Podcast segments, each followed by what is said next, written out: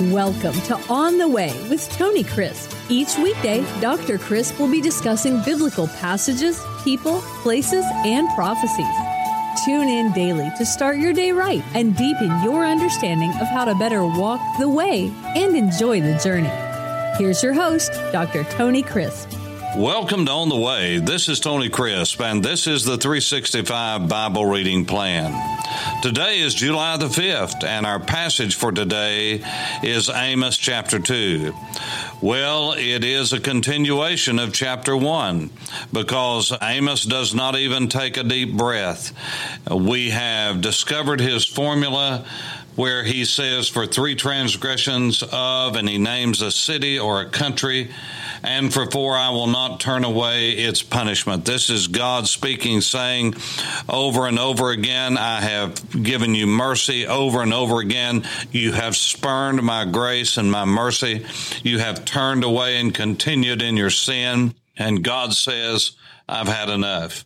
And so Damascus is going to be judged. Gaza is going to be judged.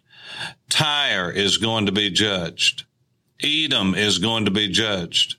And Ammon is going to be judged. Now remember, Ammon was one of the two sons that came from one of two of Lot's daughters through an incestuous relationship after the destruction of Sodom and Gomorrah. These daughters got their father drunk to the point to where he didn't know where he was or who he was or what he was doing. It's hard to believe, but that's what he did. They had incestuous sex with their father, and from that came from father Moab and Ammon. And when we come to chapter two, the second brother, which had land just beside and bordered his brother Ammon, Ammon was to the north. The Ammonites and the Moabites were to the south, just over the Jordan River, east of the Jordan River. Moab was along the Dead Sea, uh, the northern end of the Dead Sea on the eastern side of the Jordan River, where the Jordan River runs into the Dead Sea, having come out a hundred miles north up at the Sea of Galilee. Ammon was just north of there, and then Gilead, and then you were in uh, the Galilee area of the Golan. And so in chapter two, thus says the Lord, for three transgressions of Moab and for four, I will not turn away punishment because he burned the bones of the king of Edom to lime. Now, let me just stop and say that God made us body, soul, and spirit. For those of you who are dichotomous, believe that the soul and spirit cannot be separated, that's fine. You're talking about the material and immaterial part. And let me just say parenthetically, no one can separate the soul and the spirit but God and the Word of God. But He's very capable of doing that because they're two separate entities, according to Hebrews chapter 4 and 1 Thessalonians chapter 5.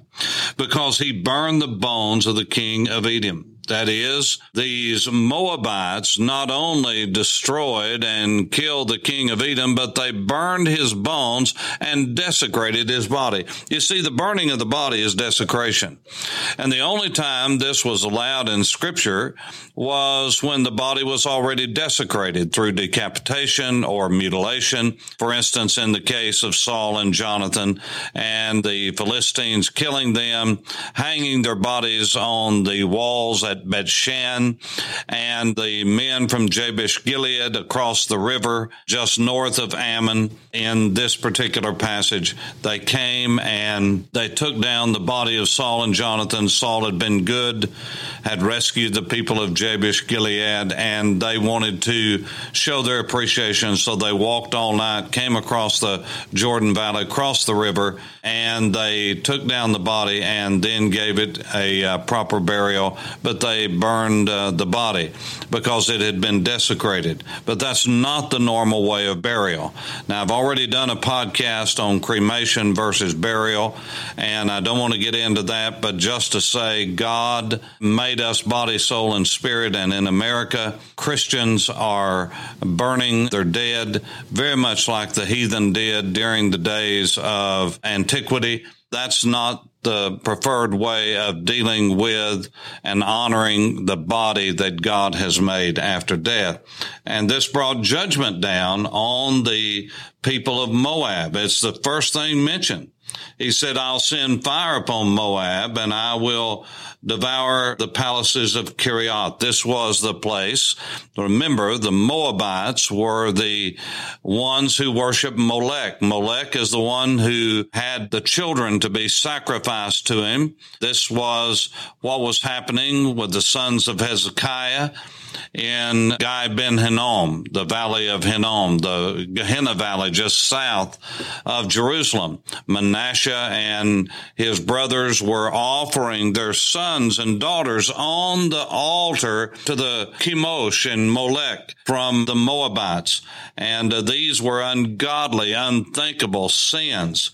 Kerioth was the place where the palace of Molech was. And he said, Moab shall die in tumult. Now, when God says that, he means it with shouting and trumpet sound. And I will cut off the judge from its midst and slay all the princes with him, says the Lord. And then God turns to Judah. Thus says the Lord, for three transgressions of Judah and for four, I will not take away its punishment because they have despised the law of the Lord. Now, in chapter 2, God deals with not only Judah, but he deals also with Israel.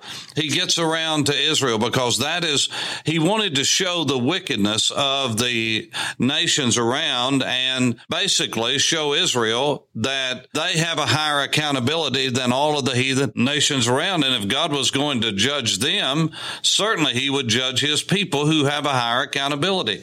Now, why do I say that? Because in chapter 2, what, what I just read to you. And this verse four, God says he's going to judge Judah because they knew better. They were not like the heathen. They despised the law of the Lord. And the reason they despised is because they had it. The other nations did not. And it says they have not kept his commandments. Their lies led them astray. Lies which their fathers followed. But he said, I will send fire upon Judah and I will devour the palace of Jerusalem. And he did. And uh, no doubt some in authority were cheering, saying, well, this is good. That means we'll take over. No, they wouldn't because God wasn't finished with the formulas for three transgressions and for four. This is verse six. I will not turn away its punishment because they sell the righteous for silver they sell the righteous for silver. He's talking about Israel. And the poor for a pair of sandals. They pant after the dust of the earth, which is the head of the poor, and pervert the way of the humble. Look at this. A man and his father go into the same girl, defile my holy name. They lie down by every altar on clothes taken in pledge. Now, this is interesting because you read a lot about this in the Word of God about taking a pledge when, when the poor would need money. Many times they would go to those who had means and they would say, uh, if you will help me, I will pay you back. I will give my garment. I'll give my very cloak as a, a pledge that I will pay you. Well, what was happening is even in the nighttime, these wealthy people, those who had means, were keeping the garments of the poor. And this is what they covered up with. They were actually being ugly and mean, like lords who were masters over another's fate. And they would not give their clothes back to them at night so that they could cover up with them because that's all they had. It was their cover. And God said, I don't like that. You can demand that they pay you back. I'm not asking that you give your means to another. I mean, God's not a communist. He doesn't take and rob from the rich and give to the poor. That's not what he does. This is to be voluntary. But what he said was what you don't want to do now is start charging usury. That is an unjust interest rate. You're not going to need to take away a man's bed. That's basically what taking this pledge from the poor was.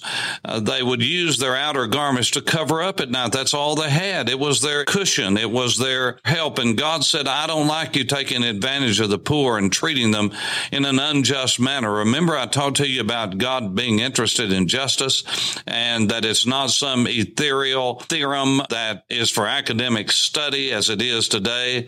God said, I want to see justice. I want to witness justice. Justice has to do do with tangibility. It has to do with treating people right and loving people and caring for people and making sure that people are not mistreated. God doesn't like these missives, misjudgment, mistreatment all of these things. God gets in on that. And this is what many times he brought up as judgment against people and uh, cities and even nations. Uh, he says they lie down by every altar on the clothes taken in pledge and drink the wine of the condemned in the house of their God. He said, Yet I was uh, the one who destroyed the Amorite before them, whose height was like the height of the cedars. Talking about these Amorites being tall and strong as oaks. That uh, has to do with stability. Yet I destroyed his fruit above and his roots beneath. God said, I want to remind you, Israel, I want to remind you, Judah, that you didn't get the land that you have by your own strength. I was the one that did that. Many times, God's people in ancient times and in modern times, we forget which side of the bread has the butter and and who buttered it. It's God. God's the one that gives us everything we have. God is the one that gives us the victories we have. Many times I hear pastors bragging about their great campaigns and what they did and the promotions they did and the marketing they did and how that's what brought about the blessing of God. Well, it might have.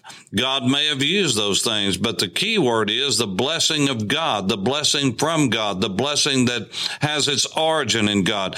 God is the one that turns on the spout of blessing and he's the one that can turn it off. Everything you and I have comes from the hand of a merciful, loving, gracious God. God owes you, God owes me nothing. Nothing.